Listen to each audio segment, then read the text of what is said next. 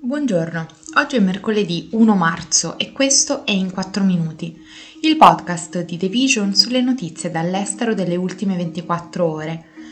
Parleremo dell'accordo sull'Irlanda del Nord, di Hong Kong che revoca l'obbligo dell'uso della mascherina, di Lukashenko che va in Cina e Wizz Air che sospende i voli sulla Moldavia. La Gran Bretagna e l'Unione Europea hanno raggiunto un accordo fondamentale che porrebbe fine alla disputa sulle regole commerciali per l'Irlanda del Nord, dopo che la Brexit è diventata effettiva.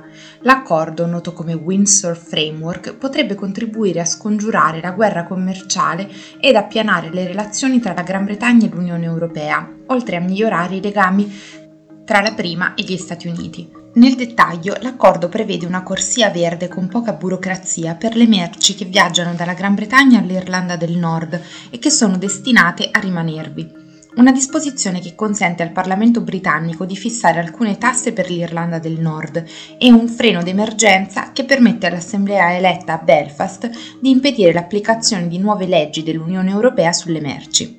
Le regole commerciali sull'Irlanda del Nord sono diventate una questione cruciale per via dello status unico del paese. Fa parte della Gran Bretagna ma condivide un confine terrestre con la Repubblica d'Irlanda, membro dell'Unione Europea e del suo mercato unico. Hong Kong, uno degli ultimi paesi al mondo a imporre eh, per legge l'obbligo di usare la mascherina per prevenire i contagi per il Covid, sia all'interno che all'esterno sui mezzi di trasporto pubblici, sta eliminando le ultime restrizioni.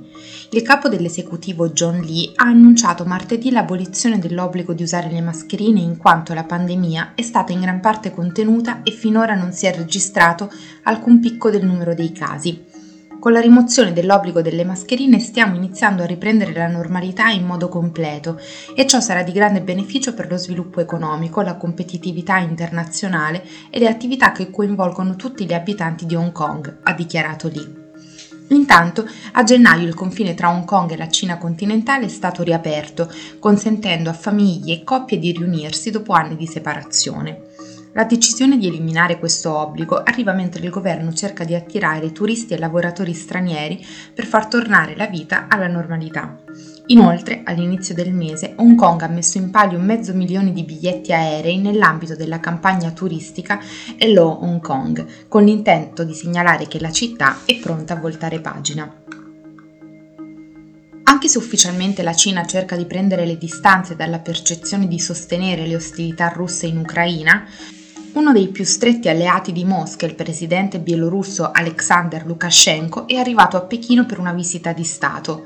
Lukashenko, alleato del presidente russo Vladimir Putin, incontrerà il leader cinese Xi Jinping durante la visita, mentre nei prossimi mesi sarà Xi Jinping a visitare Putin a Mosca. Durante la permanenza del leader bielorusso a Pechino, le due parti dovrebbero firmare accordi per approfondire la cooperazione nei settori del commercio, dell'istruzione e della tecnologia. L'incontro di tre giorni prende il via tra gli avvertimenti di Washington secondo cui la Cina starebbe pensando di fornire aiuti militari diretti alla Russia, cosa che Pechino ha negato, accusando gli Stati Uniti di un palese bullismo e doppi standard.